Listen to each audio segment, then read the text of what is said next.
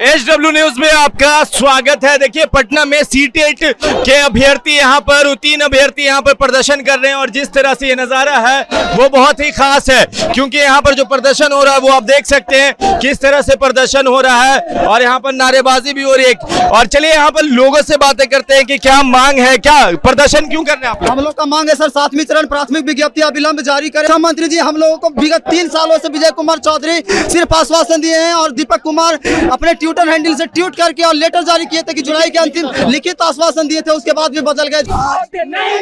आज जब सड़क पर हम लोग उतरे हैं, तब ये हम लोगों को दिख रहा है। लेकिन एक तारीख से एक अगस्त से अनिश्चितकालीन आंदोलन में, आंदोलन पर हम लोग बैठे हुए हैं। हम लोग का कोई सुनने वाला नहीं है। सरकार बदल गई जिस समय बैठे थे उस समय एनडीए की सरकार थी।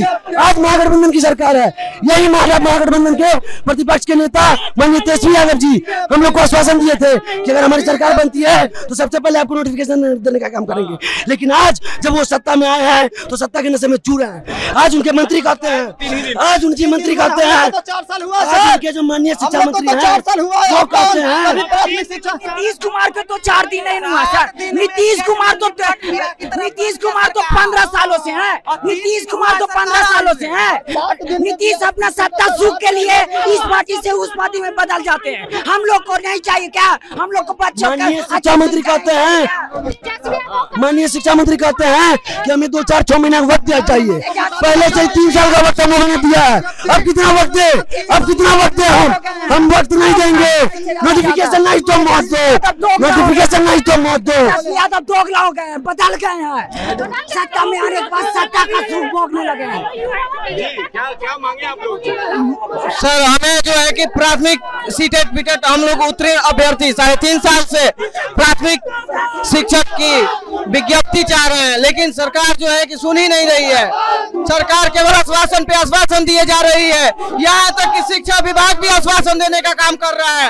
लगातार हम लोग सर, साढ़े तीन साल से प्रताड़ित हो रहे हैं, पूरी तरह से।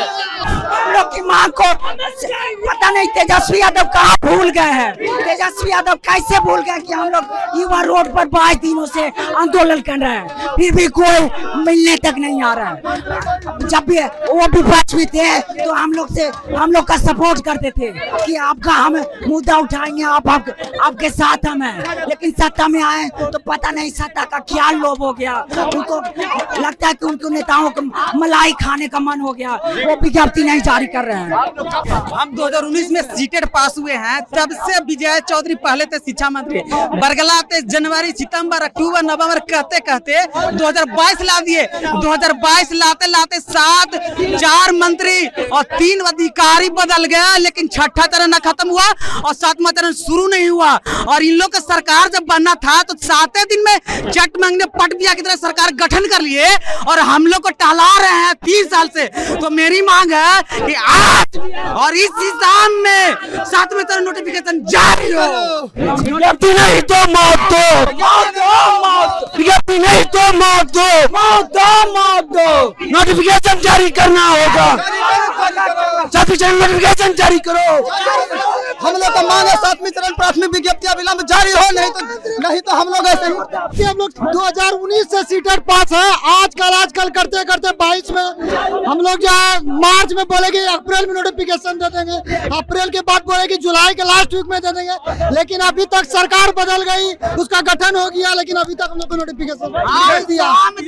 सातवें चरण नोटिफिकेशन जारी होना चाहिए नहीं तो इस्तीफा दीजिए शिक्षा मंत्री जी। हम लोग का यही मांग है। हम हम लोग बरगलाने वाले लालू के लाल आज भूल कैसे गए?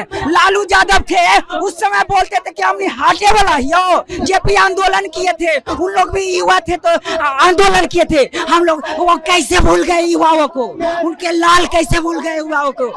तेजस्वी अपने आप को युवा का नेता कह, कहनाने वाले कहा चले गए? सत्ता में आते ही क्या उनको मिठाई का लोभ हो गया या कुर्सी का लोभ हो गया? क्या चीज़ का लोभ हो गया जो नोटिफिकेशन नहीं दे रहे हैं। कष्ट यही है, चार साल से ये सरकार हमारी पसीना को नीचे बहा रही है। हम चार साल से जिलेबी की तरह घुमा रही है।